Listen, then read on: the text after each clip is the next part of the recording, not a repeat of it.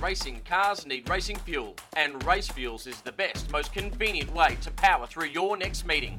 Our famous Elf Race 102 is the control fuel of choice for the Touring Car Masters. It's available at the Bowsers, at Sydney Motorsport Park and the Bend, and it's available in drums at Winton. Imported direct from France, Elf Race 102 is affordable horsepower. For more details, head to racefuels.com.au.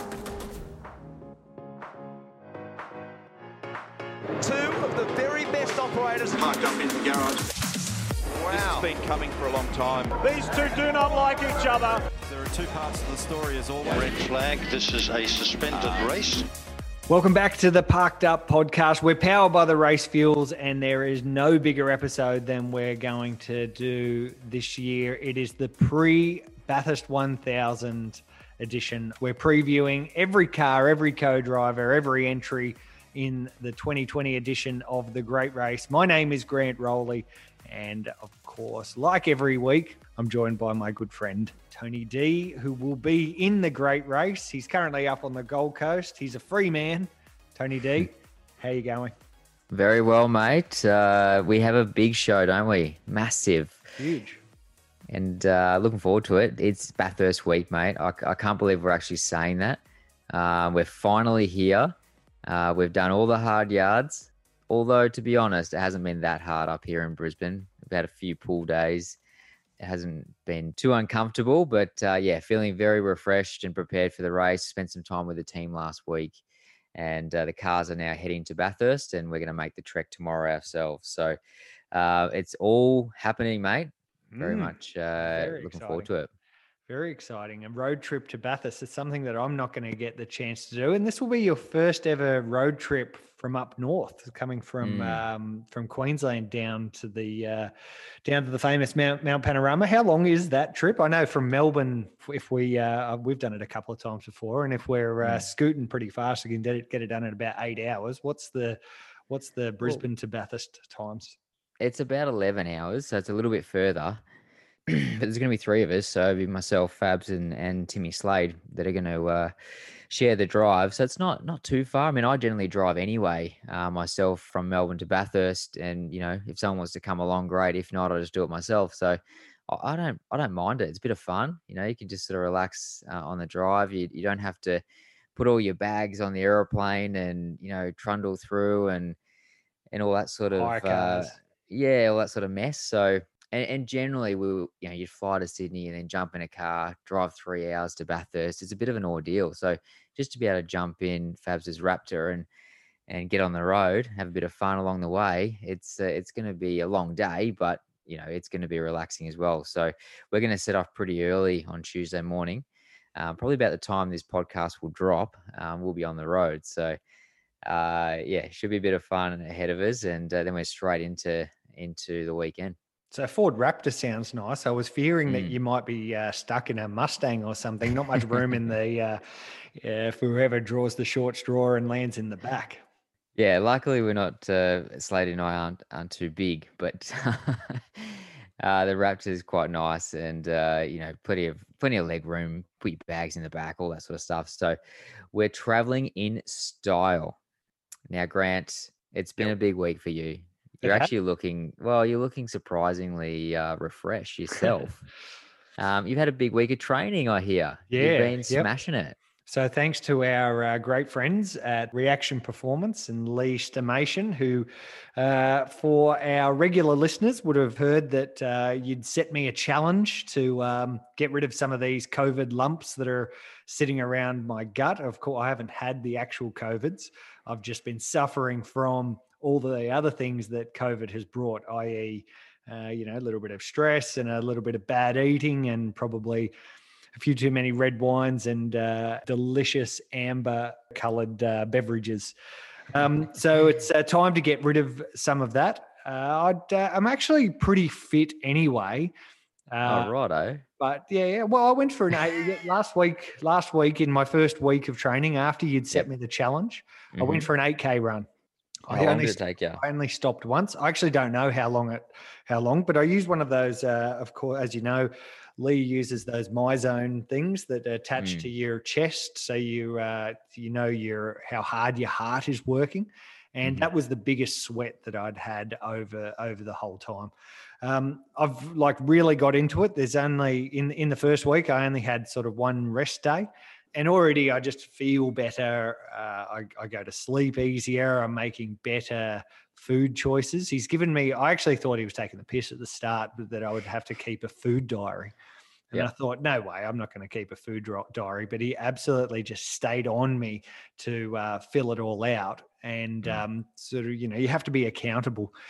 So uh, yeah, I haven't cheated. I haven't had an extra slice of pizza and not tell him. I've um, you know Good. everything that goes in goes down on the list. Yeah, Isn't it and- amazing though how much you actually eat when you start writing it down? Yeah, yeah, and it looks Crazy. looks terrible. Last night, as uh, like I was just a little snacky in the in the evening, and um, school went back, so there's a couple of little school style treats in the uh, in the cupboard. I had to do everything in my all of my um, all of my brain Power. power not to open up a couple of bags of chips just to get me through that um, that difficult 9 to 10 p.m. little slot where you're just looking for a little bit of extra energy Especially when Formula One's about to start and uh, you, you're trying to stay up to watch the race. Yep. Um, a nice packet of chips would go down uh, very well. Yeah. Um, don't- wh- don't what what's about it. Lee what's Lee uh, been getting you to do this week? Yeah, so uh, lots of uh, lots of those Zoom style fitness group workouts. So you know they only go for half an hour. Some of them are in the Mm. morning, some are in the evening. Man, they get you uh, they get you going, and they they certainly help by just knowing that all these other people are joining in. Your name's on the list. You've just got to do it, and Mm. you just make time for it. That was probably one of the things that I was worried about is that oh, I'm too busy and I've got uh, too much stuff going on. But you just you make time for it. If you want if you want to do it you can do it.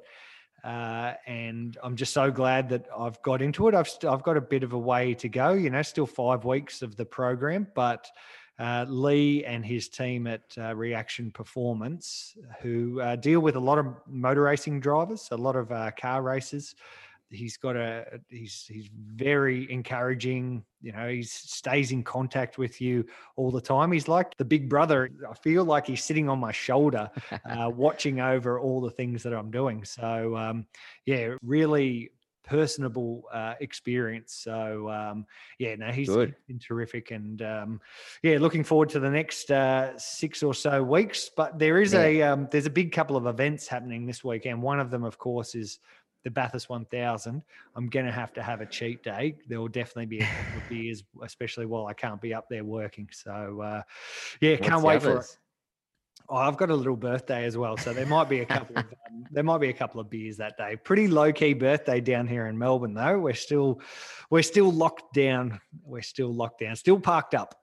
We certainly are, but you know, you've just got to limit those bad days, Grant. And uh, don't worry, Lee will keep you on track. He'll Check in, and he, he's pretty good like that. Like um, talking about cheat days, I had a little cheat day on last Saturday night when uh, Scotty Mack had a little pre-Bathurst party. So you know, I was, I was a little little bit naughty, had uh, a few little beverages. But yeah, like Lee doesn't crucify you for doing that. You know, um, as long as you get back on the horse and and get yourself going again quickly and not sort of spend the next two or three days being naughty. Um, he's okay with it. So um, yeah, we can't be angels all the time, but I'm I'm really looking forward to seeing the results. I know you did your body scan this morning, so I'll be interested to see what those results are like. But yeah, when you actually spend another five weeks doing it to see the the gain that you've had, you'll you'll uh, really enjoy seeing some of those uh, results. I think. Yeah, can't wait to see the results. But already, I feel a uh, I feel a bit better. So anyway, we'll um we'll see how Good. my exercise regime presses on. Of course, the Parked Up podcast is powered by our very good friends at the Race Fuels. Um, make sure you check out their social medias. There's a bit of a some video and some other content that went up. Uh, just in the past couple of days, their truck has set off for the great race filled with 70,000 litres of fuel that's going to power not only the Bathurst 1000, but the uh, all the support classes, including Dunlop Super 2 and Super 3 as well. So uh, they're uh, they're getting right into the spirit. And we also need to thank our friends at Motorsport websites. Uh, of course, they've hooked up our parkedup.com.au site. It looks awesome. Go there and check out all of the old episodes that we've had in the uh, in the build up to uh, this main race that we've uh, that we're we're heading into this week. But the uh, the motorsport websites guys are absolute motorsport branding experts. They're your one stop shop for all things motorsport branding, not just the websites, but also team uniforms, custom race gear. Uh, their tagline is powering you to the front. And of course, Tony, the Parked Up podcast is almost at the front of Australian motorsport podcasts. There's there's uh, no doubt about. Oh, actually, there probably is some doubts, but anyway, There is just, a lot of doubt, but we're trying. that's right. We're trying. definitely in the top 10. We like to think we're in the top 10. Um, and the Motorsport website guys will also do, uh, they'll also make you a cool logo as well. They'll do anything. They've actually got a bit of a Bathurst deal as well. Their GT website package. I don't think it's got anything to do with Garth Tander, but it's called the GT website package. It's on special now for $799 and the first 20 people that get involved in that are going to win themselves a, uh, a cool hat and t-shirt prize so nice. uh, get around the guys at motorsport websites and you can find them at motorsportwebsites.com.au tony usually at this point we'd go into the news there was a formula one race on the weekend lewis hamilton won he equaled some bloke called uh, michael schumacher for wins uh, there's been a bunch of other other things go on but you know oh, you absolutely missed it though. what have i missed Danny Ric got on the podium. Danny Ric got on the podium. That was a uh, that that's a uh, really good thing. But but this weekend there is only one thing that we need to be talking about, and it's the Bathurst Your One birthday. It's Oh. not my birthday. We'll talk about that. Uh, we'll talk about that next week if we uh, if both of us have enough power to uh, to do our usual parked up podcast on the Monday. That'll of course be after the great race. Let's see if we've got enough steam to get that happening. Anyway, this episode is all about the Bathurst 1000 preview. It's the great race, Tony. You and I, and a couple of very good friends of ours, some journo mates, Andrew Van Leeuwen from motorsport.com and Stefan Bartholomaeus from supercars.com, are going to go through car by car, driver by driver. Mm-hmm. 25 entries. Of course, Tony, we want to see you win, but let's see what the others have got in store. It's the great race preview here on Parked Up. Let's get into it.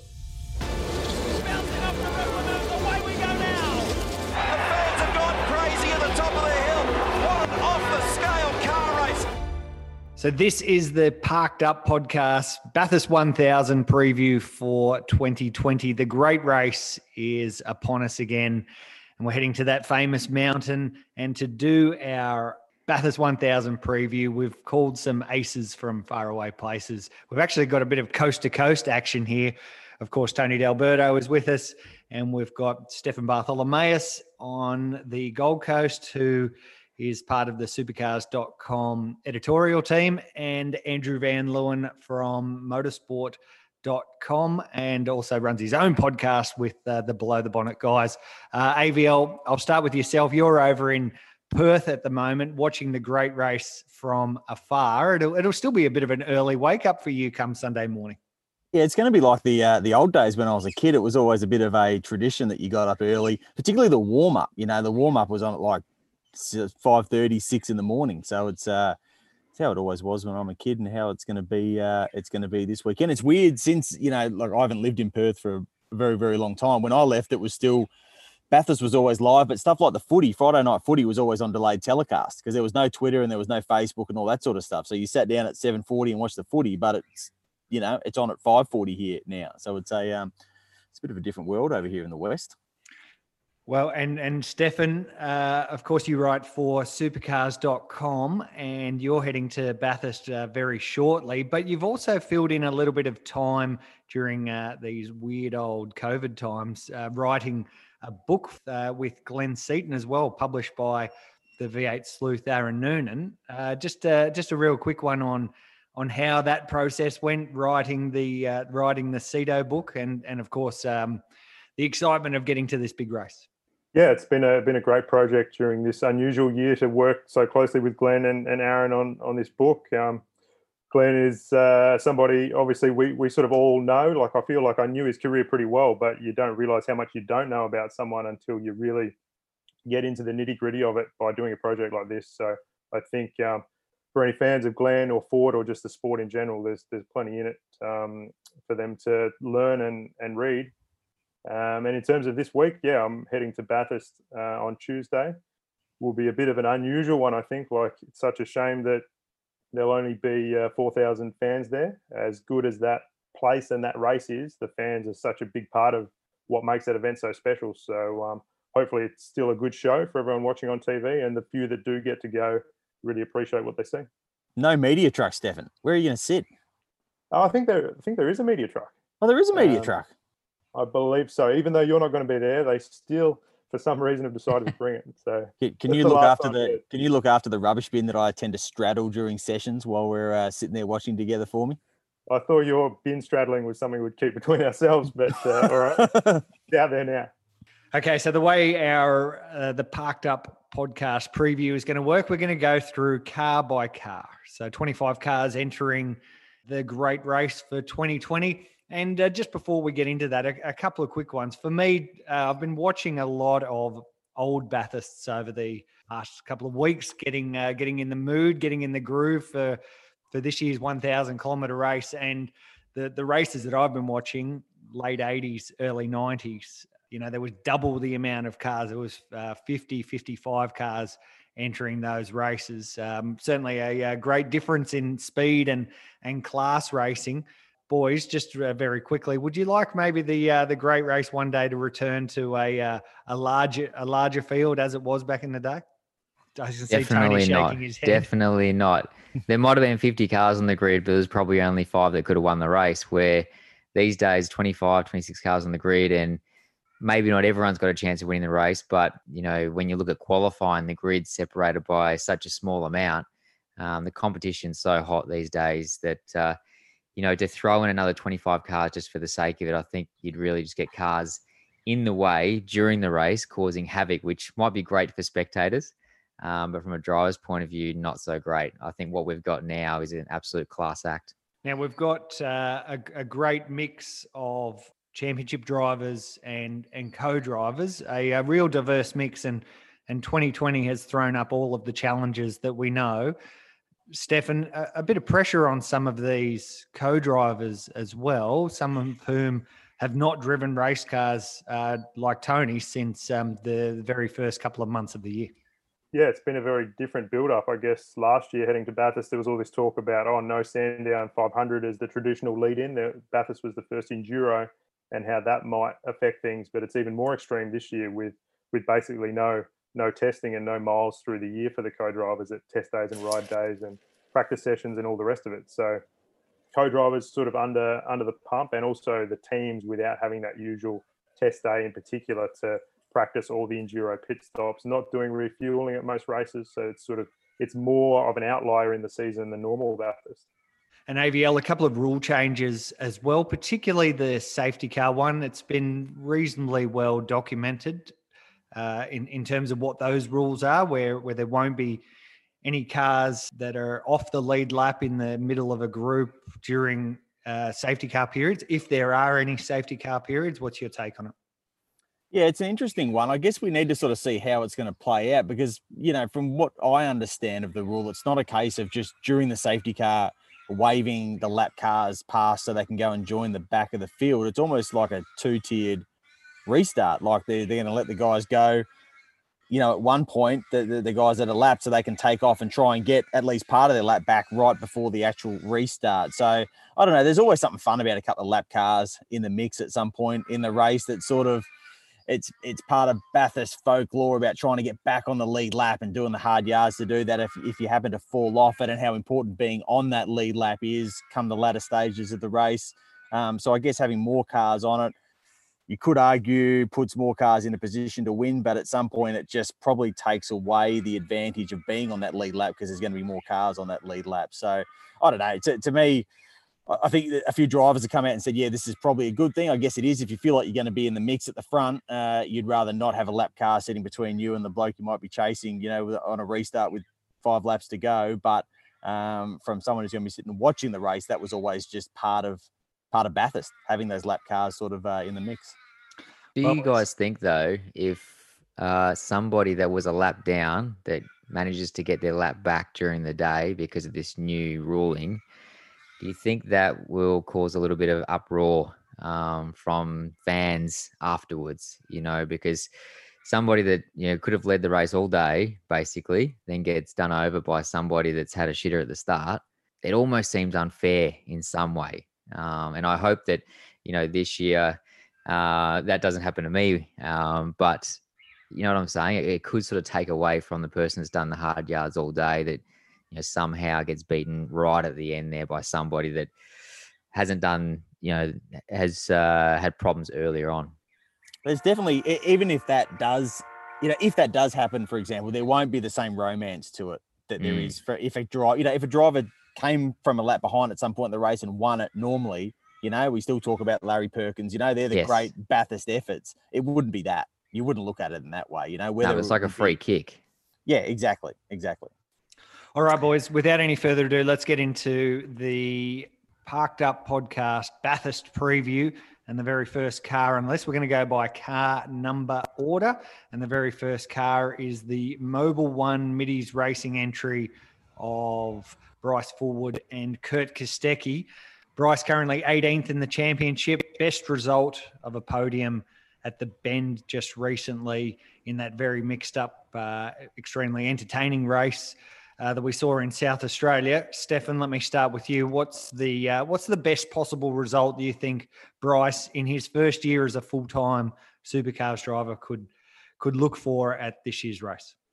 I think this is one of those cars where they've just got to keep it clean and roll around and do their best and try to end up in the top 10 at the end of the day.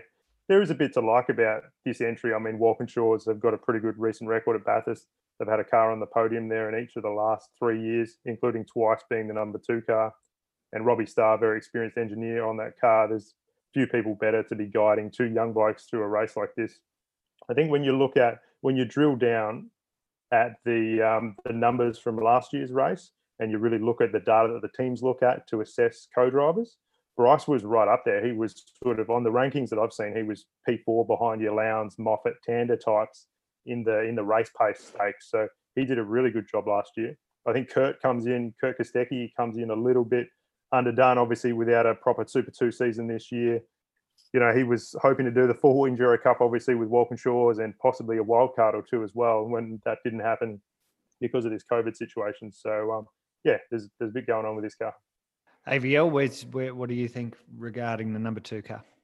Yeah, I think I think Stefan summed it up perfectly. I mean, if they stay out of trouble, there's you know there's a there's a top six result on there. You know, this is Bathurst where as difficult as it is to go and get a result there, there's also going to be opportunities for um for cars who can keep it clean and and you know to go and get something. And that's the sort of pairing that could um definitely do it. I think Bryce has been fairly uh fairly impressive um this year. You know, he's sort of come through with the right pedigree, as Stefan pointed out. He was really really impressive last year, earned his spot um, in the main game, and and he's and he's held his own as a rookie. So um, so yeah, they could definitely, you know, a top six wouldn't be completely out of the question at all. Yeah, I get the feeling with the uh, field that we've got, a top six would be an absolutely outstanding result for those guys. Right, moving on to car number three, it's the Team CoolDrive entry of Macaulay Jones and Tim Blanchard. Uh, a reasonably young pairing, I guess, but lots of experience uh, in this race for both of them. Macaulay currently 19th in the championship with the best result of eighth in one of those mixed tyre races at Sydney Motorsport Park. Uh, AVL, I'll I'll, uh, I'll I'll stick with you. Macaulay has shown some reasonable glimpses of speed, but uh, is is a is a top ten the best they can hope for? Probably. I mean, there's definitely been an upswing in qualifying form um, from from Macca recently, which has been impressive. But then we're going to a race where qualifying is probably not as important as it is uh, when you're going into a 115k sprint race. So um, yeah, I don't think you'd be sitting there waiting for these guys to run around in the top five all day. But you know, again, BJR have a habit of going well uh, at Bathurst. Um, so yeah, you just never know. Keep it clean, and, and the top ten might be there, but you know you wouldn't necessarily put them in the mix much higher than that. Tony Timmy Blanchard is in a similar, possibly even worse position than yourself, having not done a lot of uh, miles um, this year. How do you think he'll be feeling? I think he's definitely in a worse position than what I am. Uh, thanks for that, Grant. Um, yeah, look, I mean, I, to be honest, I think Macaulay has been a little disappointing this year based on the performance of his teammates. Um, BJR, I think, got pretty strong cars. always do at Bathurst but yeah, Blanchard comes in with no miles this year. Um, so for them, I think you know keeping out of trouble. I don't think they're going to set the world on fire, but definitely, uh, you know, if things fall their way during the day, they could find themselves in the top ten. Whether or not you know Macaulay can you know withstand some of the muscle at the end of the the top guys, um, I suppose we'll we'll see how he goes there. All right, let's stick with BJR. Move on to car number four, the SCT logistics entry of Jack Smith and a very experienced co-driver in Jack Perkins. Jack currently running 21st in the title and again a best result of 10th in one of those mixed tire races in Sydney. Stefan, it's been a, a difficult first full year for Jack in the uh, in the Supercars Championship. It probably started completely on the wrong foot by missing his uh, photo shoot at the uh, at the Adelaide 500, and uh, just doesn't seem to have gotten any better, but Jack Perkins is likely to to really help. That's the way I see it. What do you reckon? Yeah, I mean, it couldn't have worked out any better for Jack Smith to have uh, Jack Perkins as the co-driver, a driver that was on the podium at Bathurst last year, sharing with James Courtney at uh, at Walkinshaws. Uh, Jack Perkins had done a deal to co-drive with Will Davison in the 23 red car, and we all know what happened to that. So for um, Jack Smith and BJR to pick up Perko uh, pretty late is is great for them. And it's going to be one of those weekends. I think that for Smith, he's just got to really learn as much as he can off off Perko, to be honest, because he's um, got a lot of experience at Bathurst, knows what he's doing, and it's it's all very well to sort of learn off your teammates during the year. But I think to have Perko in the same car and just really work closely with him and there's there's not much of the game of motorsport that Jack Perkins doesn't understand. To be quite honest, he's pretty savvy in all all elements. So um, yeah, they've just got to uh, again roll around and try to pick up something at the end of the day. AVL, I guess the the way we typically see the modern form of the Bathurst 1000, where the lead driver or regular driver will end the race. Do you think the team, if if they're in a reasonable position, that Jack could end the race, Jack Perkins could end the race, and and uh, Jack Smith might not be there, and maybe also similar question for for qualifying as well. Yeah, we do see that uh, every now and then. I guess the one thing that we've got to remember is that, you know, it comes back to that lack of miles that the co drivers have, you know, and Jack Smith has plenty of miles. So, you know, he's probably still going to be in a position to, to hold his own. Um, in terms of um, in terms of you know doing the qualifying, uh, finishing the race, that sort of stuff. But you know, you've had, definitely got that option. I guess it gives you that option. I think for this entry, the big thing is just, and Stefan touched on it. You know, what a great opportunity for um for Jack Smith to learn off of someone like Perko, someone you know with that amount of experience. And you know, I think it's good that that Jack Perkins found a home in the race after getting done over by something completely outside of his own control um, in terms of the other drive that he had. Because you know, as we look at you know limited opportunities for co-drivers to get miles, we're looking at probably a maximum of two enduros next year if you fall out of the system, it's probably going to be pretty easy to, to, to fall out of it permanently, you know, as those miles come down because because laps and recent experience is going to become more and more important as we um as we go forward. All right. Well, uh, two blokes who definitely don't uh, have uh, a lacking in in recent uh, recent miles is the number five truck assist racing car, the first Tickford Racing entry that we're going to talk about here in Lee Holdsworth and Michael Caruso. Tony D, you've spent a lot of time racing against these guys, uh, hanging out with these guys. Lee currently 12th in the title. He's finished second twice this year. Uh, are they a, a, a, genuine chance for a podium, do you think? I think they're a genuine chance for a top five, um, and a podium would be a bloody good day for those guys. Lee's been really good this year, I think. Not probably as consistent as what he would like to be, but the fact those guys have driven at Bathurst before, you know, they they know what each other likes from a car. Uh, Michael's only basically a year out of the seat full time, so you know he's pretty fresh as far as miles go. Like we've all done no miles this year, but when you look at some of the co-drivers that have just come out of main series, he's definitely right up there. So I would say this is a pretty strong pairing, and if uh, things go their way during the day, they will definitely be in the mix come later on because those Tickford cars have definitely shown quite a bit of pace. You know, not not all the way through the year, but especially the last few rounds. AVL, you get to spend a lot of time with Michael Caruso, and we know, all know him very well. Doesn't lack for much confidence, but uh, you get to spend a bit of extra time with him uh, on the Below the Bonnet podcast. Uh, what's his feelings? What's his vibe like uh, heading into this one?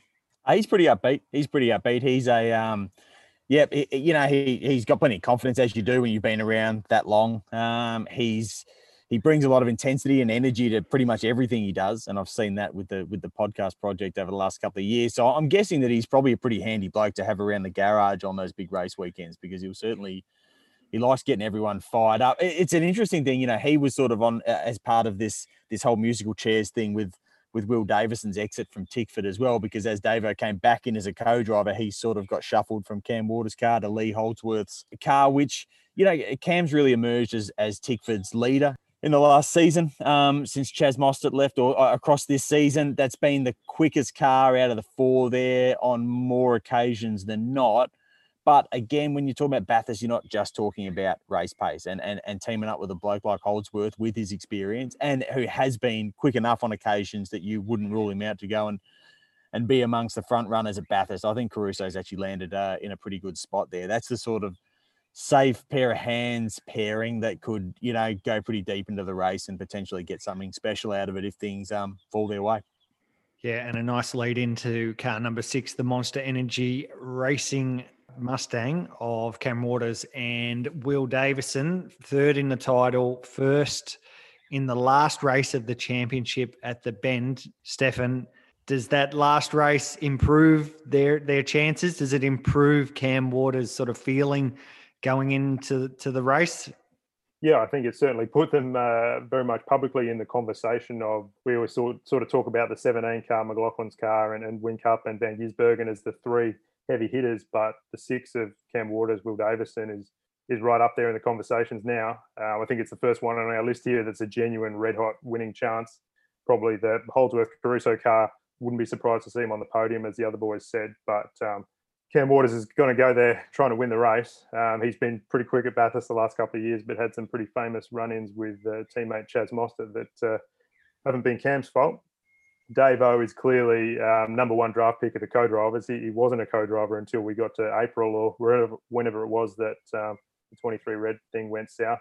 It'll be interesting. You, Tony can probably speak to this a little better than than me or AVL, but he does need to adapt to that co-driver role and really know how to play his role.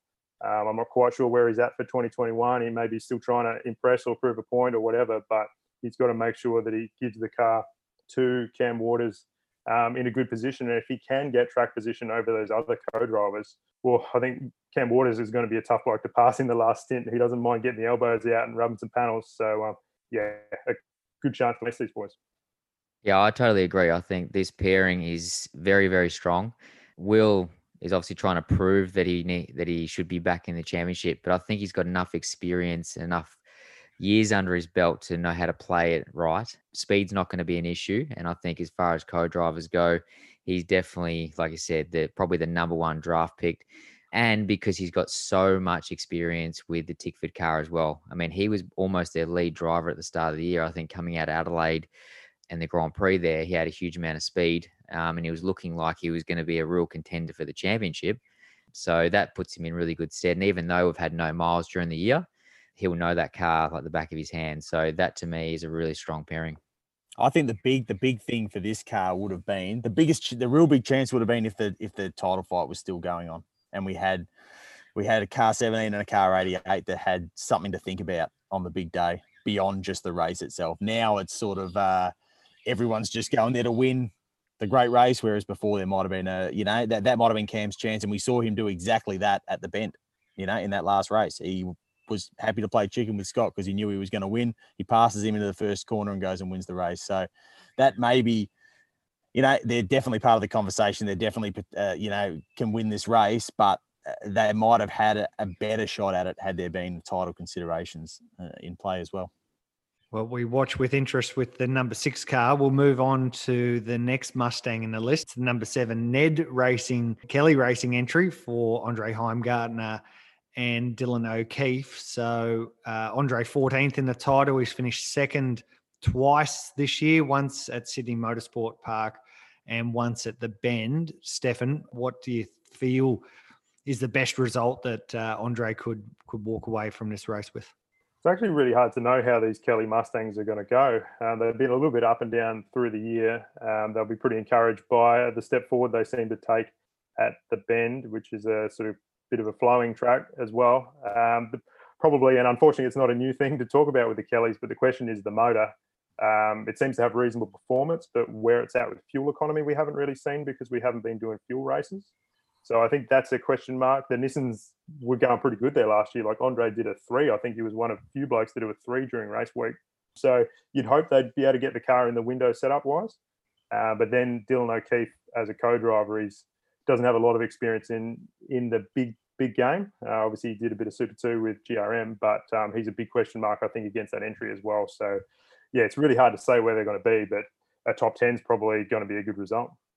Of course, Dylan's been doing some world TCR racing. He's probably one of the few co drivers who's been involved in a motor race since the uh, pandemic started. Uh, Tony, how much do you think that will help him uh, heading into this weekend's race? I think it, it will help him um, having some miles under his belt, but it's a tough ask. You know, he hasn't driven the car, he hasn't driven with Andre before. It's his first Bathurst 1000. You know, there's a lot of things to consider with this entry. And I 100% agree with Stefan. Like the Kelly cars are, are so hit and miss. They're either on it massively and so fast, or they're just not. And I don't think they have a quite have uh, an understanding of what really makes those cars tick just yet. If they roll out fast, then we can we can probably factor them in. But it is going to be a big day out for Dylan, just with a lot of learning to do in a very short space of time. But there is no reason why they can't have a good, a decent result. And I think you know, a top ten would be good. But I think if things go their way, they could could definitely uh, you know feature a little bit further further up in the results um, because Dylan's a very good steerer. There's no doubt about it. It's just coming in with no miles uh, in that car is is a big ask. All right, let's move on to car number eight, Brad Jones Racing's lead entry. It's Nick Percat and Thomas Randall. Nick currently sixth in the Supercars Championship, and he's had two wins this year, plus a couple of other podiums. AVL, a, a pretty strong pairing and a, a, decent shot at a podium. You agree? Absolutely. Yeah, I think this is, you know, yeah, Stefan touched on the real heavy hitters before, obviously, you know, the Penske cars, the Triple Eight cars, that Davo, uh, Cam Waters, Tickford entry. But you know, this this this is a car that's that's part of the conversation as well. Perhaps not a stick it on pole, drive away from the field, lead all day and win the race sort of conversation, but can definitely be there, you know. And we know that you know, Percat's a, a, pretty tenacious bloke and driver. And if he's sort of, you know, if he's somewhere in the hunt come the last stint um, or come a late safety car, you'd uh, you'd back in. Particularly, you know, again, we talked about Waters being pretty hard to pass. I don't reckon uh, Nick would be offering uh, anyone anything on a silver platter if he found himself with track position at some point late in the race either. And you know, we've seen uh, we've seen Tommy Randall really come on the last couple of years. I think he's ready to go out there and uh, and do a pretty good job. You, would put him amongst the the better co-drivers in the field. So yeah, this is a good. This is a, uh, one of those entries that could do something fairly uh, fairly exciting. You'd expect to see him in the shootout and sort of in the race throughout the day. I reckon. Stefan, do you reckon they're uh, that we haven't spoken much about qualifying here, but the BJR cars have typically always been able to have one of them feature in uh, Saturday's top 10 shootout quite prominently. Do you think that uh, that Nick might be able to jam that number eight car somewhere high up on the grid? You'd, you'd hope he'd make the shootout. Um, he did, and also Tim Slade and the other BJR car made the shootout last year, but they were probably a bit lucky that it was wet in quality because their dry pace wasn't that great. And in general, I thought the eight car would be would be right in it last year for a top five or or better and they had a really sort of quiet day. They sort of got delayed early and never really figured. So um, yeah, you'd, you'd hope this year, as as AVL was saying, that there are a chance of of the podium. It's a big opportunity for for Thomas Randall. I think it's one of the exciting parts of this year's race. Like these young blokes like Thomas having the opportunity to be in these cars that should be near the front, and therefore going up against you know your Craig Lowndes, Garth Tander, and whoever else is in that mix, um, and really being able to show what they can do. Uh, it's sort of it's a shame for Tom going into a different team that we haven't had the normal lead up to Bathurst. I think that makes it a little trickier in terms of hasn't, driven the car very much at all.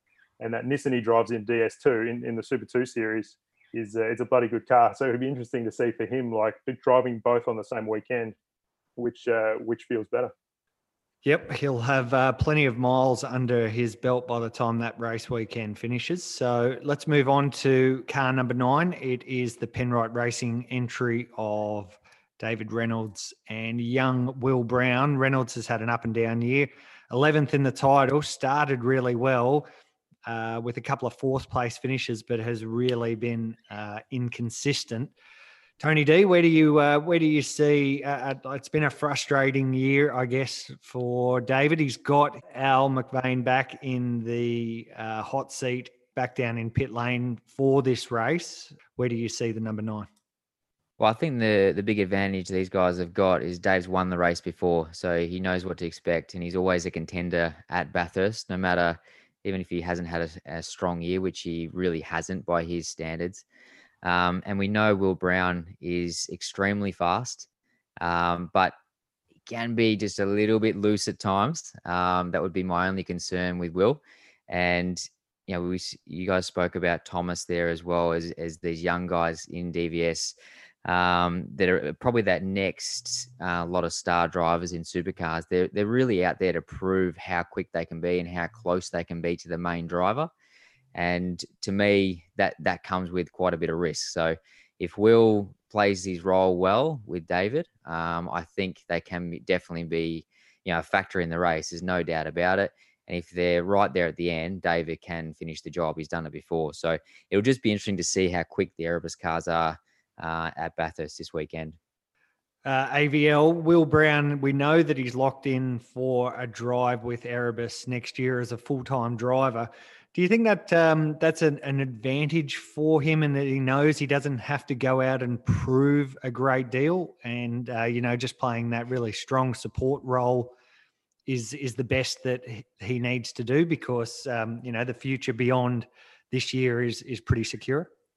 Yeah, it could do. It definitely could do. I guess the interesting thing is how much does do it does any of that stuff actually factor in a driver's brain when he's pounding across the top of the mountain, you know, in terms of when you're actually driving the car, are you really thinking, oh, I don't need to prove anything, or I do need to prove something? I think there's so much happening on instinct at that point that that maybe it's it's not as big a factor as sometimes we talk about it about it being. I think for Will, there's definitely an element. Uh, TD is 100% right. There's an element of um of risk and reward with having someone like Will in the car. He's obviously really really quick, um, but he does go out there and drive the thing pretty hard. And I think um, it's going to be a different. It's that is a different experience for for David Reynolds to, to be paired with with a young hotshot like that. Um, so that that will be interesting. There is an element of that. You know, we talk about how a, a, a driver can can pretty much turn a whole season around in one in one day at Bathurst, and that's definitely an opportunity there for for Reynolds and for Erebus to do that. You know, the team has struggled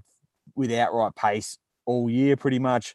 Dave seemed to get the got the worst of that, not having Al there to help him along and guide him through race weekends. We know what a confidence driver he is. We know how much he he really benefits from having someone that he feels is right in his corner and is uh and is steering him in the right direction and, and making sure that his quirky little brain is functioning in the way that it needs to to get the best out of him. Uh, and Al plays that role perfectly. So I think there's a massive psychological benefit um, if nothing else, for him having Al back. And again, like crappy season, but if they go and run near the front all day and end up on the podium, that wouldn't be the most surprising thing in the world because Dave mm. obviously goes pretty well there. So that's the, the this is the ultimate case of someone potentially being able to turn around a, a pretty a pretty horrendous year by his very lofty standards with a with a good result at Mount Panorama. All right, let's move on to car number 12, the Shell V Power Racing Team entry of Fabian Coulthard and some bloke called Tony D'Alberto. Tony, I'll let you have the first words here. What's the vibe like? What is the vibe like? Is there a podium or a race win in the offing for for car 12? Well, AVL touched on it before about how the championship has been wrapped up, and I can tell you we are absolutely delighted about that because it um, just means we can focus on going to the race and and trying to win it rather than you know playing some game that you know we might have to protect you know car 17 to try and help win the race or you know roll over if we're in front of them or whatever. I mean, we know the controversy last year, so we don't need to go over that, but. Um, know, we're, we've got a we've got a good mindset. We're going in there to have a good crack. Um, there's a huge amount of uncertainty next year for that team, um, for all the drivers. Uh, we don't know what's going on just yet, so we just see it as an opportunity just to go out there. We think the car is going to be strong. Um, they were very strong there last year, and they've got a huge amount of form. And I think Fabian's got good form as well. The last few rounds at Tailem Bend, he was quick, uh, winning one of the rounds, winning a race uh, and a podium there as well. So, you know, we've got high hopes going there. And, you know, I don't think we're going to probably set the world on fire, so to speak, with, you know, putting the thing on pole. And that's probably not our um, main goal. But we're going to be working towards having a nice race car. And, yeah, there's no reason why we can't be up there at the end of the day. We're just really hoping that we can be ahead of car 17. So that last stop is ours and uh, we can get ahead of it and, and finish the job uh, when it matters. I guess that brings the point about uh, track position and having your car in front of the the the car that you share a pit booth with. Stefan, how much of a factor do you think that is, and uh, and and how much of a factor will it be for for the car twelve? Yeah, it's something we haven't talked about with the first few cars in this list, but I think it's it's arguably an issue for the nine car racing against um, the other Penrite entry of Anton De Pasquale and Brodie Kostecki, but also here, obviously, like Tony said, you probably wouldn't expect um, his car to out qualify for Fabian to out qualify Scotty. And then it's it's sort of once you're the second car in line, it sort of depends how the race plays with safety cars and fuel windows as to how badly you get burnt by that and whether the race plays in your favour that you end up ahead, unless Tony's planning on just blazing through the field on pure ability, uh, which which let's not rule out because, and I'm not just saying this because he's on the line, but he he was one of the unsung, probably co-driver heroes of last year's race, starting the race and being able to save a lot of fuel and also make speed, which is uh, pretty pretty important and two great things to have in a co-driver. So yeah, it's really hard to know where these guys are going to end up. We don't know what's really happening with Fabian next year either. So um, as Tony was saying, there's a lot of question marks there. So he would uh, definitely be pretty keen to uh, put uh, put a trophy in the cabinet from this one. Uh, and AVL, you know, I you know I love a punt, or we both love a bit of a punt. How much of my hard earned do you think I should be sticking on my old mate there in the in the car twelve? Do you reckon it's uh, worth a flutter? A good I, odds. I reckon it definitely. I reckon it definitely will be. I think, um, you know, if Tony hadn't brought it up, I definitely wanted to. I think one of the big winners of the championship being wrapped up was definitely uh, the guys in car twelve because if there were if, if there was a, championship on the line, you you would struggle to see how that car would finish ahead of the 17 unless the 17 was out of the race. So now there's absolutely no situation where you think it would be acceptable for Fabian to be asked or for Tony to be asked to do something to help give the 17 an advantage. It's anyone's race. Um, those guys are within their rights to go out there and just do what's best for them and and, and try and uh, and try and get a result. So obviously, yep, definitely pit priority is going to play its part, but we know the way that this race can ebb and flow and how that can that can come and go um, as well. And yeah, so oh, yeah, th- this is a car that's in the podium conversation, one hundred percent. Excellent. All right, let's move on. Brad Jones Racing, car 14, Todd Hazelwood and Jordan Boys. Hazelwood 17th in the championship. He has, I was surprised when I was going through the list of results, one third place in Sydney. Of course, that was that mixed tyre race. We, we've seen so much of him, maybe because he's one of the very few cars this year that have been uh, recycling uh, liveries. So uh, you always see him pop up in the news for no other reason other than just changing a uh, changing a color scheme. But he's uh, you know had some some very good results, some good qualifying results. Is there a sneaky chance of a podium here, Stefan, for Todd Hazelwood in the 14? Well, I think uh, a podium would be uh, amazing for these guys. They might not quite be shooting that high. Um, I guess one of the big interests in this car for me is, is Jordan Boys because he does uh, sort of fly a little bit under the radar. Doesn't quite get that star of the future tag quite as often as as your Will Brown and Brodie Kostecki and Thomas Randall, those sort of blokes. Um, and this is a good opportunity, I think, to go in with BJR. He's an Albury boy, um, family team, all that sort of stuff that gets rolled out all the time with BJR. But it's a little bit of a lower pressure than going in in a car that is is genuinely expected to be on the podium. So yeah, again, they've sort of just got to keep their noses clean. Todd obviously had a big shunt there at Reid Park, I think, um, last year, um, which he'll uh, he'll want to forget about. And so I think just getting through the race and ending up in that top ten somewhere is probably where they're at. Do you agree, AVL? Yep, absolutely. I, I, really agree that it's going to be interesting to see how Jordan goes um, because um, you know I've had conversations with people that really rate him. Um, so I'm, I'm I'm excited to see how he fares in that seat. I agree with Steph, and that'll be something um, really worth watching. All right, car 15. It is the second Kelly racing car of Rick Kelly and Dale Wood, of course, in the Castrol Racing entry. Of course, they're doing something a little different with their livery. They're uh, going to put the faces of fans across uh, across the green Mustang. AVL, do you have uh, have you submitted your photo? Are you going to be driving around Mount Panorama with Rick Kelly this year?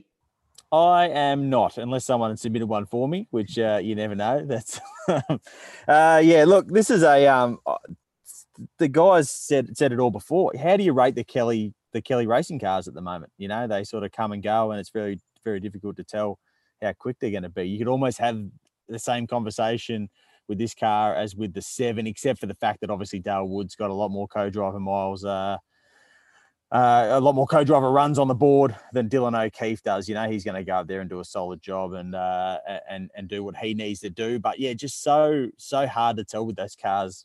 You know, whether they're going to be quick or whether they're not, and whether they're going to have the the fuel economy or not, and all that sort of stuff. It's all it's all what we've touched on before. Uh, Rick currently 16th in the championship. He's finished sixth three times this year, a typical Rick Kelly season where super super consistent. Stefan, what's the best result you think Rick and Dale can hope for? Yeah, I mean whether it's top ten or top five sort of depends on how the how the race plays. All of those variables with these cars and this motor and everything, as as Van Leeuwen was saying, is the same as the um, the Heimgartner car. I think Woody is a good asset for this for this car, though. I think it's one of five stable pairings from last year. Obviously, Tony and Fabian we just spoke about before are one of those as well. But I think that really helps him this year when the prep hasn't been the same. That Rico and Woody, not only did they drive together last year, but they just know each other so well. They've been mates for ages. So I think um, that works as good as it's going to work. All right, that's the that's the car 15. No car 16 in this year's race, which takes us straight straight to car 17. It is the champion for 2020, Scott McLaughlin, being teamed up with Tim Slade for the very first time in the Shell V Power Racing Team Mustang. 13 wins so far this season. It's been an outstanding result. Tony, I'll uh, I'll throw to you first. Scott had a pre-race uh, Bathurst party uh, over the weekend. There was no arrests or uh, n- nothing, uh, nothing that's going to hinder anybody's uh, race results here. Is he going in as the favourite? Mate, he's got no chance after his form on Saturday night. no chance whatsoever. He's probably still recovering. No, we, was it, was it a going away party, D'Alberto? No, no, no, no. I'm not confirming that. No. Are you sure? It was. It was, was, there just a big pre- farewell sign somewhere or anything like that? Did he offer you any cheap furniture or anything like that? He's just bought a new apartment. Actually, it's beautiful. Um, in Florida no. or somewhere? it's um o- obviously you know you you- you'd think that these guys are going to go in there as as the number one pairing with the form that Scott has. He's probably going to put the car on pole because he's been an absolute absolute su- superhuman in qualifying form. I think that, like I said before, the shell cars are going to be really quick. Um, you know, Slady is a really good pick as well. Um, obviously comes off you know 11 years of uh, full time as a full time driver. So he's very fresh, but you know, not a lot of miles in the car this year. He did a, a ride day, and I think the Tailem Bend test earlier in the season. One of the big things for him will be making sure he's comfortable in the car. You know, he's got quite a big insert to deal with. Um, so driver changes and things like that are going to be a little bit tricky because there is quite a size difference between between Scott and Tim. But you know, those guys, no matter what, if Tim hands the car back over to Scott in a good position, uh, we all know that Scott can finish the job. He's got so much confidence as a driver, And you know, he obviously wants to try and you know he's done the three peat, and he wants to try and back up his Bathurst win as well. So yeah, goes without saying they're going to be one to watch. St- Stefan, can can they uh, can they go back to back, and uh, and not only go back to back, but maybe right a few of those wrongs from from last year's race? Do you think that's high on on Scott's mind? Yeah, I think um, it'd be pretty sweet for him if he can uh, pull one off potentially before leaving without the controversy that we saw last year. And no matter whether you look at form from 2020 or 2019 Bathurst, like it's definitely the the car to beat in the race, in qualifying, all of that. It was interesting last year to see that that um, the shell cars, and in particular that 17 car, was really quick down Conrod in the race, which made really made it hard for anyone to pass it, and made it the only car that felt like could blaze through the pack if it had to. Um, and there was talk about obviously the the Saturday engine um, that uh, they had some trouble with uh, in scrutineering later, but I think on race day there's so much in the way they set that car up. Ludo does love a slippery car at Bathurst, and it just it's one of those areas where like Penske's are just so on it in terms of every panel gap, everything that the air flows through in that car is just absolutely optimized. And I think we have seen a few changes to the um, to the aero trim of the cars after the off season, but it's still going to be the quickest car this year. AVL, I'm just looking at Sportsbet now, and they're uh, they're paying three dollars sixty. Is it enough value for you to um, to have a safety bet, or uh, or is it a little bit too short for you? That's uh, that's actually all right. That's probably worth thinking about. We, will have that conversation uh, later over a virtual beer, I think. But um, it's um, it is. Yeah, I mean, when you talk about cars that could rock up next weekend, uh, qualifying pole and lead all day and win, this is definitely one of those cars. This is the car that's probably going to be on pole. Um, as uh, as Stefan said, they're just so good at getting the best out of the car. And this year, you know, particularly since the resumption of the season, the, the team's just been it's been flawless in the way that it's you know they've they've nailed setups, they've nailed strategy, and and there's been we've seen you know Triple Eight not necessarily do that all that often. It's been a weird year. There's been a lot for for engineers to get their heads around, for drivers to get their heads around. Um, but that was just a heck of a performance from the resumption of the season up until last, you know, a couple of weekends ago when Scott uh, wrapped up the championship. So yeah, uh, you got to have them. You know, there's three cars. We know there's the three big heavy hitters, and and and yeah, this is a car that can definitely win that race and may well win that race. Well, there we go. According to the bookies, the absolute favourite. Let's move on to car 18. It's the Irwin Racing entry of Mark Winterbottom and James Golding. Mark ninth in the title at the moment. Two fourth place finishes. Uh, hasn't st- stood on the podium. Uh, Stefan, is this the best chance that Frosty has of uh, standing on the podium for the first time in 2020? I don't think it would be a huge shock if they uh, ended up on the podium. I think it's one of those teams where the the battle between the two cars will be quite interesting through the day. They've um, they're sort of ninth and tenth in the championship. Frosty's one ahead, but it feels like Scotty Pye sort of had the edge on him in the recent past.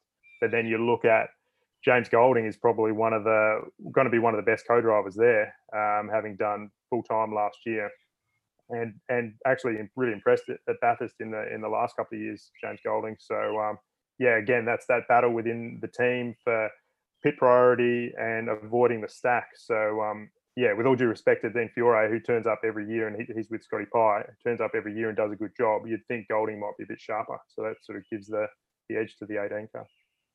Let's just stick with team 18 here, car number 20 for the DeWalt Racing team of Scott Pye and and Fiore, uh, Stefan, as you'd said, that they have that he's sort of proven to be a little bit faster than Winterbottom, who jumped out of the blocks. Um, so yeah, AVL, do you think uh, that that uh, battle for pit priority is going to be the key for Team 18? Yeah, it definitely is. You know what? What we've the sort of trend we've seen this season is that um, is that yep, uh, Scott Pye has probably been a little quicker in the well he's, he's been he has been quicker in the races and his his form in races has been exceptional and he's gone forward on so many occasions in such a significant way. And that's partly because of obviously they've just nailed that race car and partly because his qualifying pace hasn't been that good. Obviously Bathurst long race, you can afford to not qualify that well and still get something out of it, as long as we touched on you don't, uh, you know, being not being in the right position uh, relative to your teammate in the early stages doesn't put you too far um, on the back foot early in the race. So, but yeah, you would think that if he can keep pulling rabbits out of his hat like he has uh, in races this year, they could. Um, and you know, Dean is he going to be the quickest co-driver? No. Is he going to be a pretty safe pair of hands? He's going to be able to uh, to hand the thing back to Scott. You know, after each stint, you would think so. So yeah, they could definitely be a car that shows up somewhere pretty classy at the end. He's been uh, doing some miles in uh, Porsches over at Barbagallo Raceway, just uh, keeping the the race fitness up. That's uh, Dean Fiore of course, a, uh, a great West Aussie. Um, so, Tony, just uh, just quickly on Fiore, you know, he's been doing, he's been able to get some miles, which I know that you've kind of really been craving. But are they are they good miles? Uh, given that you know they're not in the supercar that he's going to be driving, or they're not even in a supercar, they've been in a. Uh, are you sure there's been no supercar miles going on at Wanneroo? There is a Triple Eight Falcon that lives in the Fiore garage. I believe it was only uh, Porsches, but uh, that's a, a, nice rumor to start. So uh, I'm not starting any rumors. I'm not starting any rumors. Look, I think any miles are good miles. Yeah, I think race miles though, uh, that that intense sort of battle between uh, passing, defending, the nerves at the start line, those sort of miles are probably more crucial. Uh, just to you know drive around a track that he's very familiar with and a car that he, he's familiar with you know, it ticks ticks the box for sure, but whether or not that suddenly makes him, uh, yeah, a lot more prepared than other co-drivers, I don't think so. Personally, I think these guys are going to be fairly strong. We've seen in the races this year that they don't tend to qualify that well, but in the races they come through, um, especially in tracks that have got a high deg. Not that Bathurst is high deg, but um, over a stint, they seem to be able to look after their tyres pretty well. So Dean Fiore for me is a really safe pair of hands. He, he's not interested in trying to light the um, screens up and purple sectors and things like that. He knows his job. Um, Jimmy Golding's probably on the other side, but I think he's got enough experience on board that he knows his position as well. He'll be looking to try and prove himself though, to hopefully try and get himself a seat um, in in 2021. All right, let's move on to Team Sydney Car 19. Alex Davison, Jonathan Webb, the team owner of Team Sydney. 23rd in the title is Alex. His best result of the season is 13th. They're paying about a million bucks for your dollar on Sportsbet. Uh, what is the best thing that Alex and Jono could uh, could hope for, Stefan? Million bucks would buy you a lot of beef jerky. I'll tell you that much.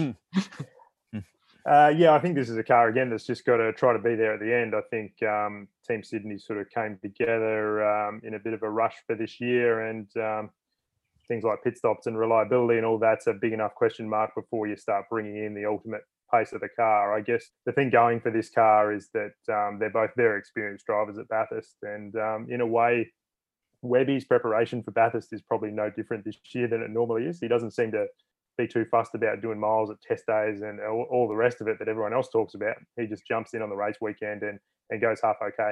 So um, yeah, these boys have just got to just got to roll around and see where they end up. An AVL car 22, Chris Pither and Steve Owen. They're 22nd in the title. Best result of fifth in Darwin. Where do you see this car? Where do you see Team Sydney's chances? Yeah, you could probably have almost the same conversation about this car. Both guys with an immense amount of experience uh, at Bathurst. You know, Chris has been around for so long. It's been quite funny watching him trundle out in the rookie sessions at race weekends since the resumption of the season, given just how long he's been around the supercars scene. But yeah, not going to go out there and uh, and go crazy fast, but could definitely you know get something out of it if they if they keep it clean and, and roll around and they know the flow of the race, they know how to read it, they should know what to do at the uh, at the right time. So yeah, we'll see. All right, Car 25, the Mobil One Appliances online Commodore of Chaz Mostert and Warren Luff, sitting pretty in the championship. A couple of second place finishes four podiums for Chaz during the year. An extremely uh, experienced combination, or particularly uh, Warren Luff. He's he's finished uh, on the podiums more times than you uh, can almost count on one hand. Uh, Tony, how do you think these guys are going to go? They'll- uh, I feel they'll qualify well, um, but what's their pace going to be like? I think their pace is going to be good. I mean, Chaz, he's one of the fastest guys around Bathurst um, over the, the recent five years or so. Um, he he definitely knows how to drive a car around Bathurst. Um, and Warren Luff, as you mentioned there, he's got so much experience. He, he's just no fuss. People probably he goes under the radar of, people, um, but he always seems to pop up at the end there. And we've seen him on the podium so many times in the recent past that for me, this is is um, probably not a red hot pairing that everybody's going to be focusing on. But again, I wouldn't be surprised if they do pop up on the podium. Um, and those cars are definitely getting better and better. Adam De Borre is a super engineer, um, and he does a fantastic job with the car. So I think Walkinshaw are on the rise, and I think this pairing will be very strong. Stefan, are they are they a smoky? Are they the uh, the ones that you'd chalk down as your smoky for a uh, for a cheeky win? Yeah, I think so. I think that's a good way to put it because they're one of that second group in that podium conversation, but arguably with the most X factor to potentially outright contend, as as Tony was saying, like Chaz is is very fast at most places, but particularly seems to gel at Bathurst. Some of his decision making in the race in the last few years hasn't been brilliant, so we want to clean that up a bit. The team has got a good endurance record, good record at Bathurst. And like Tony was saying, I mean, Luffy, he's, he's 44 years old now, I think, and he just turns up every year and does the job. I think he got sort of dropped by Triple Eight in 2013. And I sort of thought, oh, okay, is this, he'll, he'll land somewhere, but is this sort of the end of his sort of podium days, front running days? And he's uh, got more trophies than most over the subsequent years. So it, uh, it doesn't get easier as you keep going, but um, yeah, he's certainly got the runs on the board as someone who's about to chalk up a significant birthday, I'll have nothing against someone who's in their 40s. Thank you very much. Uh, AVL, just quickly on on Chaz and and Luffy. Um, I'll uh, I'll throw back to our uh, our good old mates at Sportsbet. They're paying ten bucks. What do you reckon? Yeah, I'll be having a bit of that. Like at the end of the day, to put it as simply as possible, they're genuine podium contenders. And if they won, it wouldn't be the world's biggest shock. They wouldn't be shock winners if they went out and, and won the thing. I could be the uh, very first person to win the Bathurst 1000 with blue hair. no good. Not a great stat. Co- Colin the, Funky Miller never won the, won the Bathurst 1000. That's right. All right, here we go. The two uh, Matt Stone racing entries. The first is the number 34 unit racing car, Zane Goddard and Jake Kostecki. They've been sharing that uh, Commodore entry during the year, uh, known as the Super Light car. So Zane currently 24th in the title with a best result of 10th, and Jake not quite as good results. He's 25th and uh, with a best of 14th. Stefan, what what's the best these guys can hope for? Finishing the race probably. Um, yeah, it's funny. Last year at Bathurst, there was all the talk about this super light concept that Matt Stone wanted to do, and a few other teams were talking about uh, potentially running two different drivers in the same car through the season, switching it up. And then the sort of main controversy, if you like, was whether they should be allowed to pair up at Bathurst. And it sort of turned out with the way this unforeseen year has been that it's probably a little bit more of an advantage than people thought because these are two guys that have done lots of miles through the year. But that said, I mean they're they're both pretty low on experience, and it's you wouldn't expect it to be one of the quickest cars out there. So they've just got to keep it clean, get through the race. Obviously, Jake was uh, in the wild card Kostecki um, main game car last year, so he got lots of miles through the three enduros. But he did have that big shunt at Bathurst, which I'm sure uh, he remembers uh, not too fondly. So yeah, just seeing the checkered flags a good outcome here. And the second Matt Stone racing car, it's the yellow cover racing entry for Garry Jacobson and the super experienced David Russell.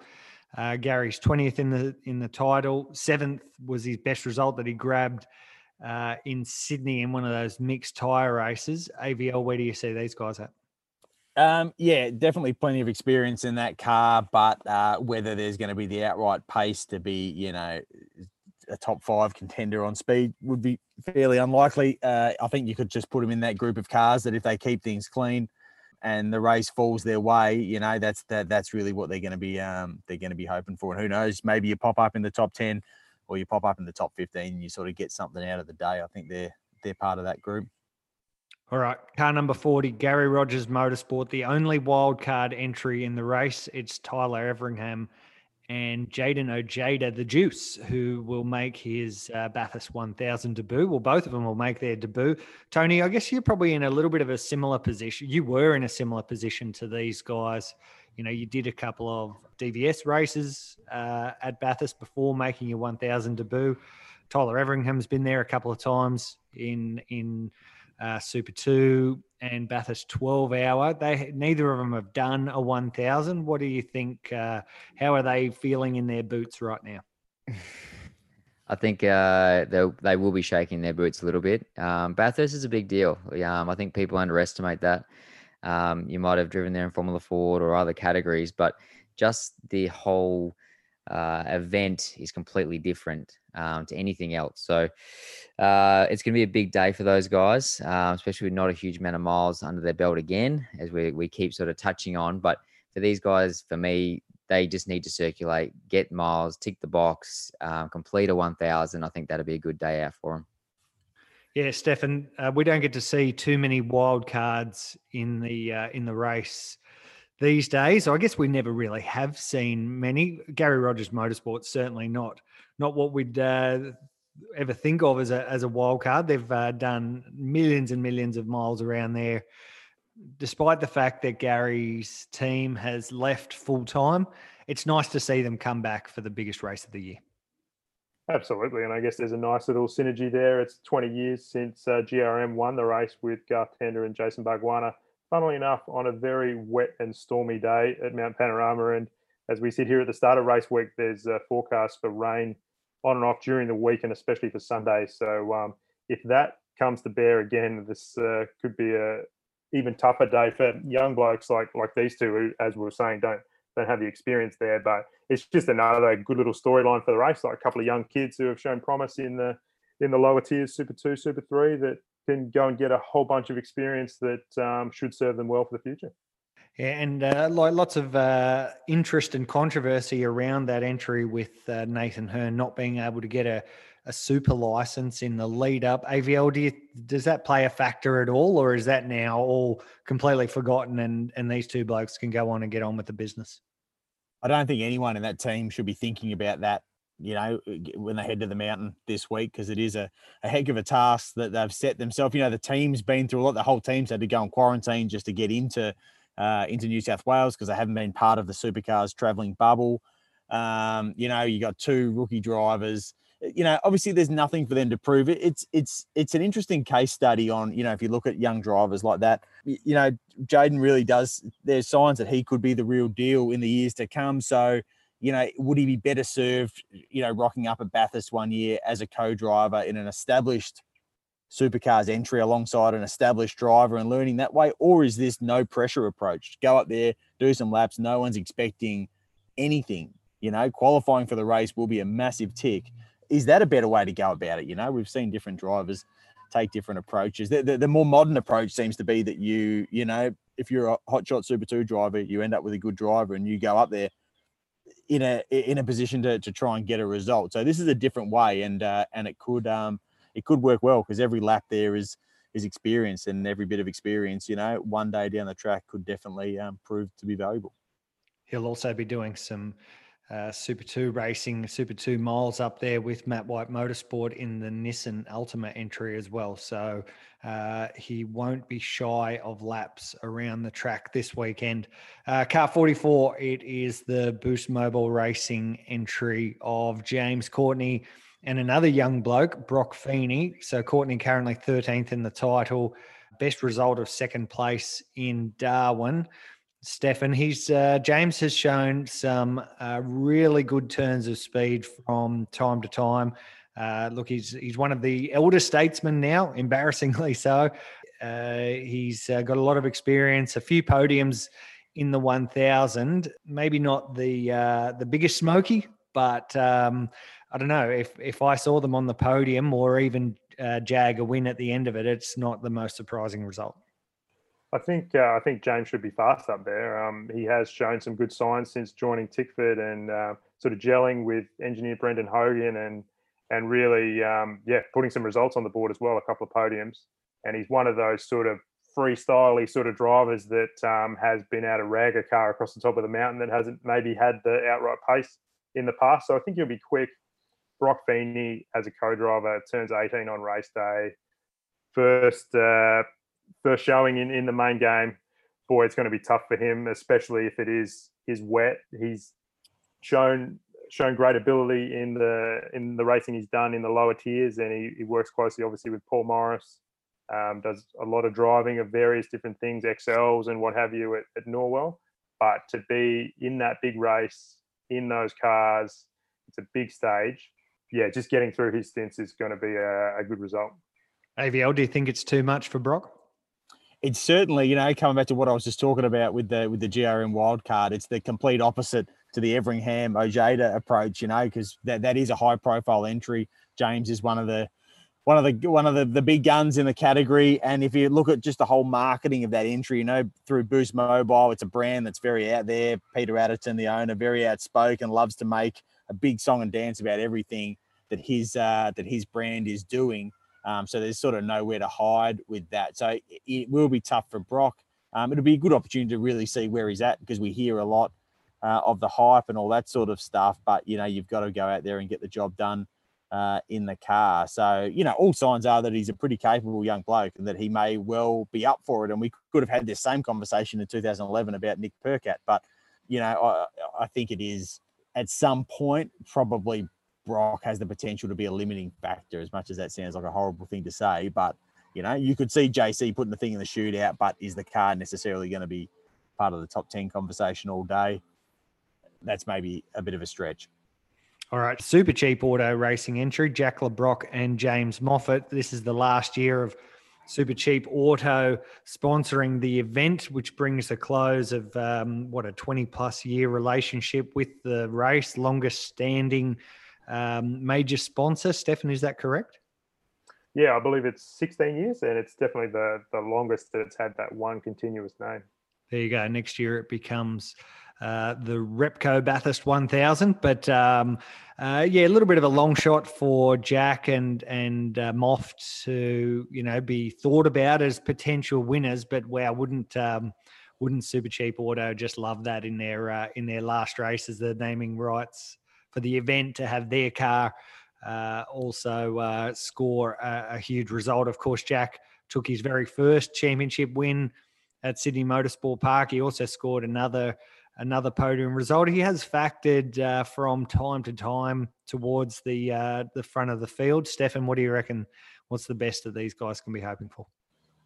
Yeah, it has been a bit up and down for uh, Jack Le Brocq this year, but this is definitely an opportunity to get a result. I mean, James Moffat was very good last year in the race um, with Chaz, and he uh, he is one of those co-drivers I think that really does understand his role and uh, knows the part he has to play in the race. So yeah, if they can avoid stacking and uh, all of that sort of stuff, they, they could end up in the top six at the end of the day.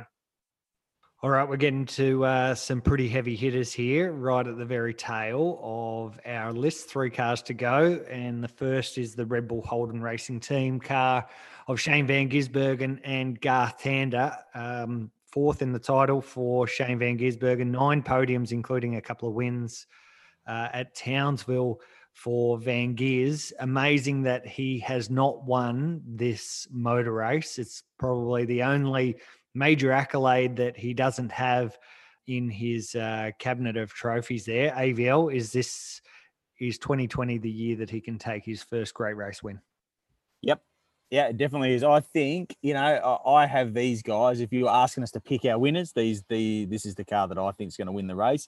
Not in a oh this car is going to be completely unstoppable way because I don't think you can really split the top three by much. But I just feel like Giz is due up at the mountain, you know, and I think he's going to be really motivated to get it done.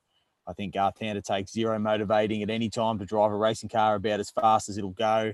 At the same time, you just know that he's not going to do anything silly. You know, he can match that he can bring the intensity he needs to without ever being in danger of uh, of throwing the thing off the road.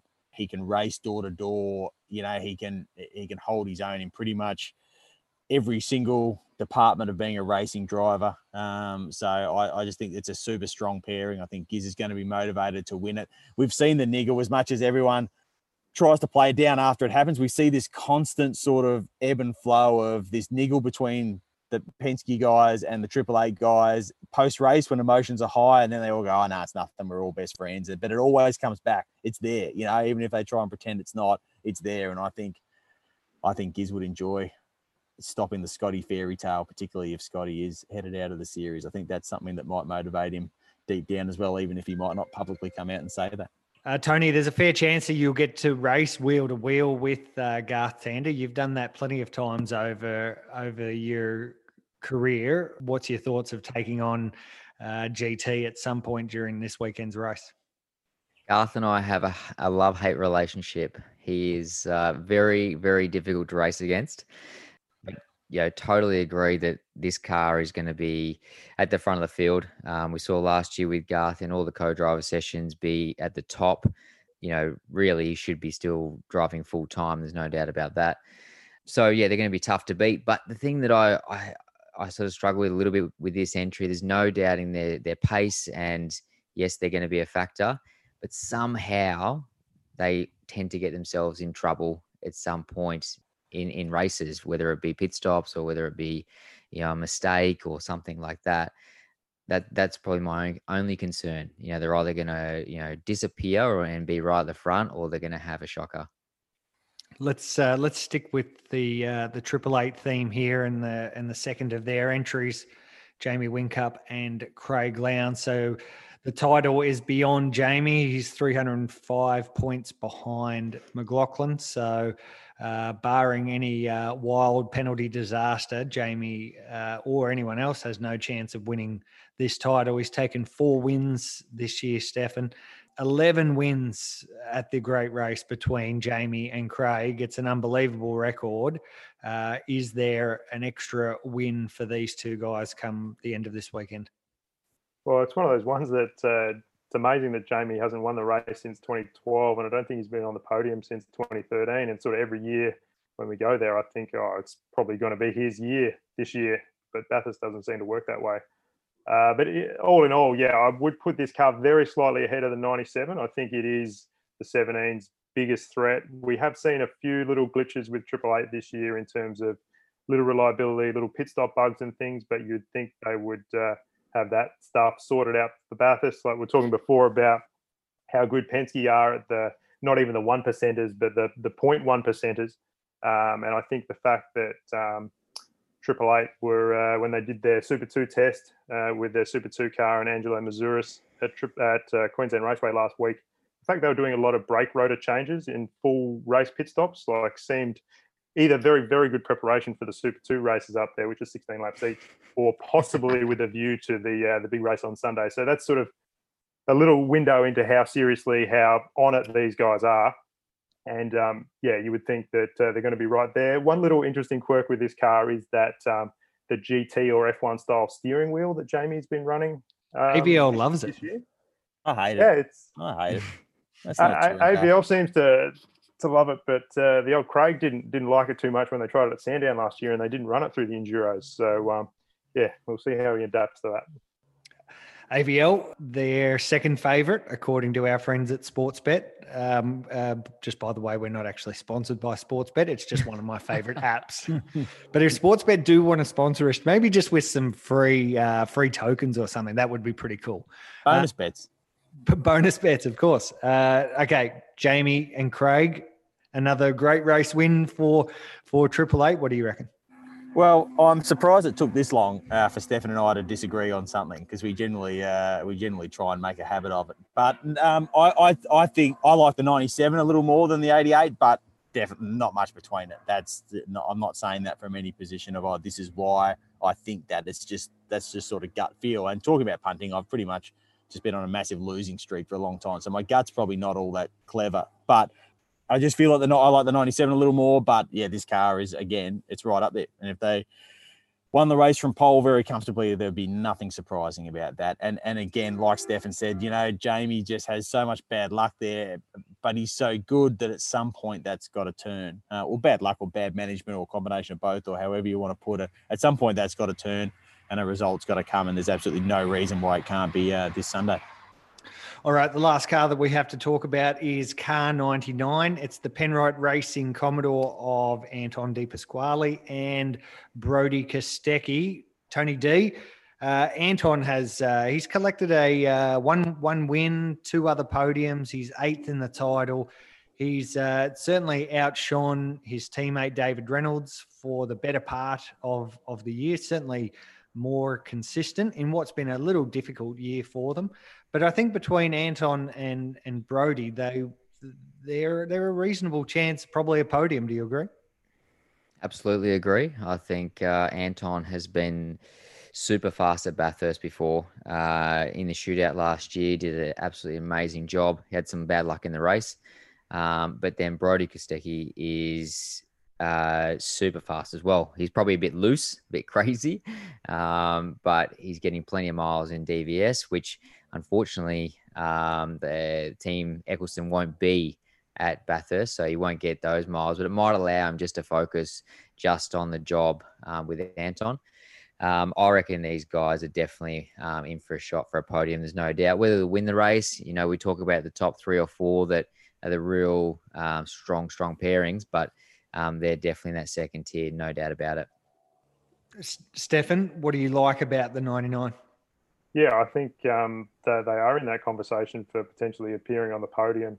And uh, it'll be interesting to see if we can end this with two disagreements between me and Van Leeuwen, because I reckon that they might be slightly ahead of, of the nine car, um, to be honest, not only because of Anton's form, but also Brodie. I think this this weekend's got the potential to people in the game know how good Brodie is and how good he can be, but I think this is the potential for him to really uh, make his mark to a wider audience um, yeah, he's been very good in, in DVS. He got that experience in the Kostecki wildcard last year, and uh, I think he's going to go pretty well.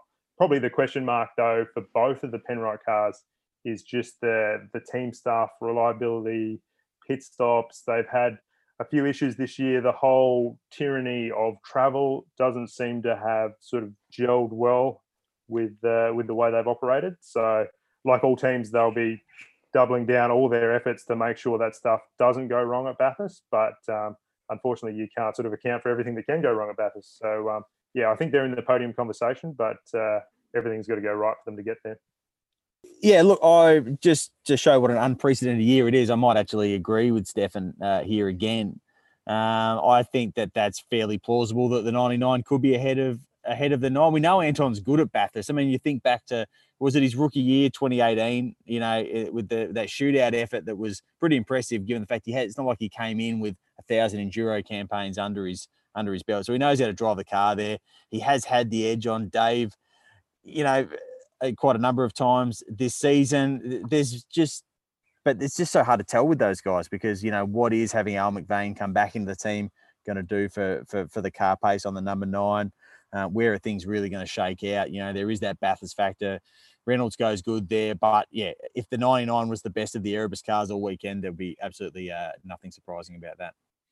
All right, there you have it. We've gone through every car, we've gone through every primary driver, every co driver. It is another great race that's uh, about to unfurl, and we are certainly looking forward to it. No matter where we are, um, we'll all be in different uh, different places. One of us will be in uh, in the race. Uh, one will be watching right from the side. Stefan, you'll be there for the race, and then AVL will. I'll look after the east coast. Look, you look after the west coast. What do you reckon?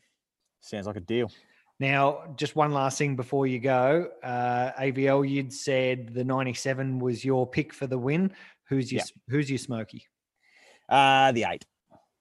There we go. Uh, the there's uh, Nick Percat. So, uh, Stefan, you pick for a win for the win and a smoky. I'll go the 17 for the win and the 25 Chaz Mostert car for the smoky. You beauty, all on the record. I love it. And uh, Tony D, 12 for the win, 12 for a smoky. Exactly. Yep. That's me. I've got to say that. Well, Stefan and AVL, we thank you so much for your time on the Parked Up podcast, previewing the 2020 edition of the great race, the Bathurst 1000. We hope you both enjoy it, and uh, no doubt we'll be uh, talking to each other over Zooms or uh, Facebook Messenger or normal Messenger during the race, and uh, and and seeing how it's all playing out. Thanks, boys. No worries. Thank you. Thank you. Thanks, gents. And we thank AVL and Stefan for the expert analysis and preview to the great race. Tony, I uh, I didn't I, I uh, sort of intimated that Car 12 was your favourite, your uh, Smoky, but let's say Car 12 uh, isn't in the race or isn't in the preview. Who's the one that you're really looking for as the uh, as the main rival? It's a really tricky one. I, I'll probably have to say Car 17 because uh, like I've said in the in the preview there, I think we're going to have really good cars at Bathurst, and I think they're obviously in a very strong position. Um, so you know, I, I think uh, if we don't win it, I'd like them to win it next. Uh, but outside of our little team, it's a really tough tough question. Don't know. you haven't been thinking about anything other than red and white No, exactly. Mustangs. Um, There's a, there's yeah, a- I've got nothing for there's you. a- there's a few good ones in there. There's a few good ones. We can't wait. The great race is the great race. It's the one race that you could have the biggest shocker all year. You win that, and uh, everyone forgets everything else. So we've had a shocker in 2020. Doesn't matter where you've been. Mm. So whoever wins this, despite the fact that they're going to do it in front of you know not many not much crowd it's going to be a different style of atmosphere there it's still going to be a, a race well worth watching and uh, You know what I we can't wait the f- I reckon the first thing for me will be, well, the most exciting thing will be pulling out of pit lane and pulling gears down uh, Mountain Straight or Conrod for the first time in a very long time. I'm just wondering, like, how fast it's actually going to feel. You know, will it feel like I'm going warp speed? Because generally, you get in there and you're so used to it. But I've like been doing 60 kilometers an hour in my 5k radius, so uh, it's it's a little bit different. That that will be a bit of a shock, I reckon, to the system. But yeah, huge event. I reckon there's going to be it's going to be quite an exciting race. Um, as we've spoken about, we've got rookies in the field, we've got experienced combos, we've got r- red hot combos as well, guys trying to prove themselves, and uh, all that mixed into one um, is probably going to create quite a quite quite an exciting race. And then you know if there's a bit of water added to it as well, far out nah at bathurst never mate. Uh, it'll be a good spectacle for you guys. Uh, not so much fun for the drivers, but uh, yeah, fingers crossed. When it rained last time at Bathurst, we were on the podium, so uh, I'm not fussed either way. Amazing. Well, the great race is one thing that you definitely need to look out for. The other thing that everyone needs to look out for is a couple of oversized Tony D heads that will be in the crowd. Parked Up has gone the extra mile and made a couple of uh, TD oversized heads. They're currently on their way to Mount Panorama right now in the uh, Race Fuels truck. Um, we're going to uh, drop them off to a couple of fans um, who will be at the circuit on on Sunday. Haven't actually locked in who those fans are just yet, so um, please get in touch with uh, with us probably via the Parked Up Facebook page or uh, Instagram page. Tell us if you're going to be at the circuit on Sunday. If you've got a Sunday race ticket and you'll be sitting on the outside of Pit Straight there, um, we've got two oversized Tony D heads to uh, to give away, and as long as you're willing to wave them in the air as Tony D zaps past in the uh, in the number twelve, we want you to have them. They're very cool. We have to thank our friends at Moto Sign for uh, for hooking those up, and um, yeah, we want to see big, big, oversized Tony D heads waving in the crowd. What did? How did you bribe these people to do this? What are they winning? Well, they're going to get to take home your head. That's what they're Oh, going to great. get. Take. Fantastic.